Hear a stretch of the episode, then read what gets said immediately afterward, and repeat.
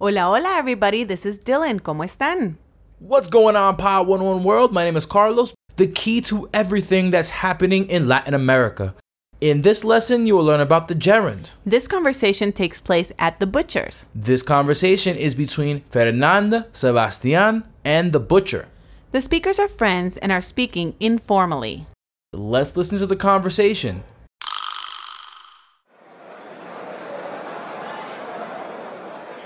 Hola, ¿cómo están? ¿Los puedo ayudar? Hola, señor. Estamos buscando carne molida. Claro. ¿De cuál tipo y cuánto necesitan? Eh, ¿me está diciendo que hay varios tipos? ¿Y cuál es la diferencia? ¿No sabes? Sí, señorita, hay molida de cerdo, molida de res y molida de pollo. And now, slower. Una vez más, esta vez lentamente. Hola, ¿cómo están? ¿Los puedo ayudar? Hola, señor. Estamos buscando carne molida. Claro. ¿De cuál tipo y cuánto necesitan? Eh, ¿me está diciendo que hay varios tipos? ¿Y cuál es la diferencia? ¿No sabes? Sí, señorita. Hay molida de cerdo, molida de res y molida de pollo. And now, with the translation. Ahora incluiremos la traducción. Hola, ¿cómo están? ¿Los puedo ayudar? Hi, how are you? Can I help you? Hola, señor. Estamos buscando carne molida. Hello, sir. We're looking for some ground meat. Claro. ¿De cuál tipo y cuánto necesitan? Of course. What kind? And how much do you need? Eh, ¿me está diciendo que hay varios tipos? ¿Y cuál es la diferencia?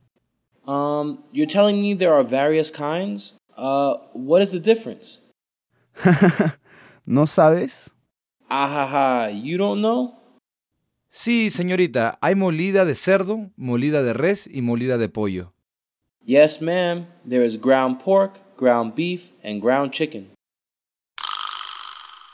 You know, Dylan, I know that I was told that being friends with your local butcher is one of the most important relationships in your life. Yes, in this country, it absolutely is, Carlos. On this one, too? Yeah, you I- want to make sure you get the fresh stuff, don't you? now I'm, I'm moving and I have to go find a new butcher. It's like finding a barber, you know, like guys' barbers. Like when another thing I don't have here is like you know that personal barber. Yeah, it's like the girls when they go to the salon. You you know, you got to have the one. It's hard to find. Then you will drive miles and miles and miles to get there. So I will drive miles and miles to get that fresh steak. No, I think you should find one in your neighborhood, Carlos. That's right, because it'll probably be nasty by the time I drove back. Ugh, unless you take a cooler. Do you know there's a cow outside of my like bedroom window? Like if I look, and it's like an American black and white cow. Did you ever hear the story about the cow in the cab? No, we'll save that for another banner. Okay, guys, let's take a closer look at the vocabulary for this lesson. Ayudar. To help, Ayudar. Ayudar. Buscar. to look for, to search. Buscar. Buscar. Carne molida. Ground meat, Carne molida. Carne molida. ¿Cuál? which, ¿Cuál? ¿Cuál? Varios tipos. various types. Varios tipos. Varios tipos. Saber. to know. Saber. Saber. Okay, guys, let's have a closer look at the usage for some of the words and phrases from this lesson. The first word we'll look at is ayudar. Ayúdame, por favor. Help me, please. Okay, Carlos. Let's not get dramatic. I'm not trying to be dramatic. That just happens to be the most common way that I know we use the verb ayudar. It's not always an emergency. True, like in the conversation we heard, Hola, ¿cómo están? ¿Los puedo ayudar? Hi, how are you? Can I help you? Now, that is what I call good customer service. Yeah, he must be the actual owner of the butcher shop. I mean, he's way too nice. A way too nice butcher? That seems kind of strange to me. Hey, butchers are actually very happy people. They eat very well. Yeah, high protein diet. You know, I'm not even going to get into the high protein diet. You know, what other context can we use the verb ayudar? Mi hermana siempre ayuda a su hija con la tarea de la escuela. My sister always helps her daughter with her homework. She's such a good ayudante, Nice noun, I don't hear much. Helper, right? right? What's next? We have a preview of our grammar point. You know, previews are my favorite parts of movies. Buscando, looking, which we know is the verb buscar, to look. Estamos buscando carne molida. We are looking for ground meat. That could be anything. That's true. I don't think I've, you know, I think I would be more specific in saying ground beef. Or ground turkey. Mm, turkey burgers. You know, I can't find them down here. Turkeys are a North American thing. True. There is a current context with which we can use the verb buscar. What's that? Javier está buscando trabajo. Javier is looking for work.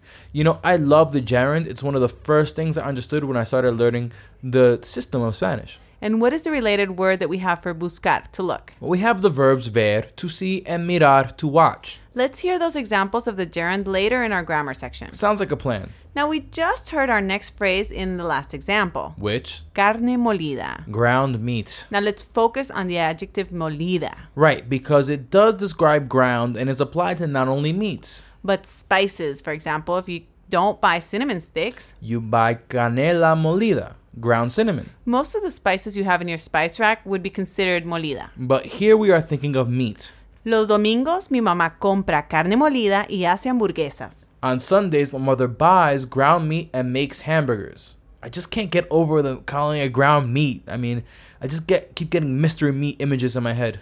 Well, these may be a little more appetizing. Which? La torta de carne, la carne mechada. La torta de carne is like a beef patty, and la carne mechada is string meat. They're like, you know, the Mexican. Oh, you mean like uh, ropa vieja, the, the Cuban stuff? oh, yes, that is yes. delicious. That does carne sound a little. mechada. That sounds a little more appetizing. Pues cuál? The examples you just gave. You never get sick of mistaking a word for a real example, do you? What can I say? If it works, it works. ¿Cuál is our next word? A pronombre interrogativo. An interrogative pronoun, which we translate as which. ¿De cuál tipo? What kind? Here's a common question. Which? Sorry. Okay, ¿cuál es tu canción favorita? My favorite song, that is something that is very difficult to answer. Well, don't then, or better yet, ¿cuál es su libro favorito? What's my favorite book? That's even harder to answer than the song question. But you have to admit they are conversation starters. They are. We have a very, very, very, very common related word which is used more frequently by Spanish learners.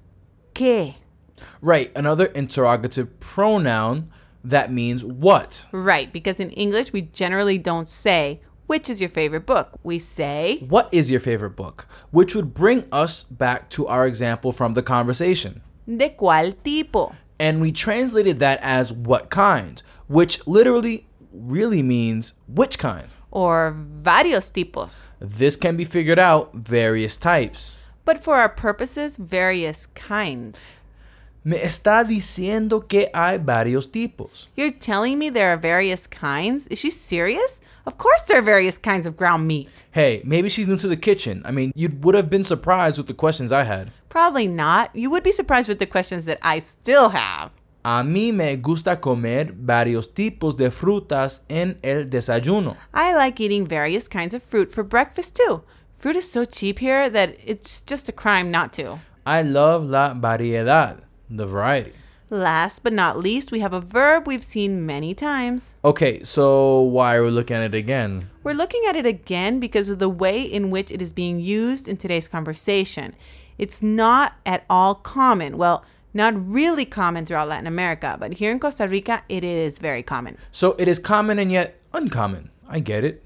Must be vos. 10 points. Sabes? From saber to know. Now wait, sabes is the normal conjugation of the verb saber in the second person singular. That is true, but I did not say sabes, I said sabes. Oh wait, that makes all the difference. The tilde is small and it's very important. So what's the problem with saying no sabes? And our example from the conversation, no sabes. Let's give another comparison for example. First, give us the tu form. ¿Tú sabes el apellido de Antonio? versus vos sabés el apellido de Antonio, and they both mean Do you know Antonio's last name? Want to hear an even more drastic change? Tú conoces versus ¿Vos conoces? review time. Visit, revisit? No. The gerund. Just what is it? El gerundio, the gerund, functions as an adverb and is used to express simultaneous or continuous action. That is the key right there. Now, we know that the gerund is being used when we heard the endings ando and iendo placed after the stem of regular AR, ER, and IR verbs. Luckily, we only have two types. For AR verbs, we have the ando, and for both ER and IR verbs, we have yendo. Which example did we hear in today's conversation? In today's conversation, we heard buscar, to look, in the gerund. But for our conversation, we heard buscando, The stem busc coupled with ando, creating buscando. Another good way of thinking about this formation is its comparison to ing in English. So we know if we hear the gerund. we can think of it as being translated with ing at the end. Let's look at some more formations using the verb buscar, to look. Yo estoy buscando. I am looking. Tú estás buscando. You are looking. Él está buscando. He is looking. Ella está buscando. She is looking. Usted está buscando. You are looking formal. Está buscando. It is looking neuter. And let's check out the plural conjugations. Nosotros estamos buscando. We are looking. Vosotros estáis buscando. You all are looking informal. Ellos están buscando. They are looking masculine. Ellas están buscando. They are looking feminine. Ustedes están buscando. You are all looking formal. Están buscando. They are looking neuter. Okay, let's look at some example sentences using the first, second, and third conjugation verbs. Miguel está buscando algo en la casa. Miguel is looking for something in the house. Tú y yo estamos trabajando bien. You and I are working well. ¿Vosotros estáis viviendo en Valencia? Are you all living in Valencia? Estoy haciendo mi tarea. I am doing my homework. Remember the present plus gerund construction in Spanish expresses something that is happening right now. Right. Once again, for example, estoy estudiando, I am studying, as opposed to something that is done habitually. Take notice that the gerund form is the same for all the conjugations of estar above. Also, considering that the verb estar could be replaced by another verb, for example, sigo llamando, I keep calling. That's why we focused on constructions with estar. This construction can also be used with verbs that end in er, such as comer, to eat, and ir, such as venir, to come. But remember that verbs that end in er or ir use iendo instead of ando to construct the gerundive form. Okay, guys, that just about does it for today. Ciao! Nos vemos.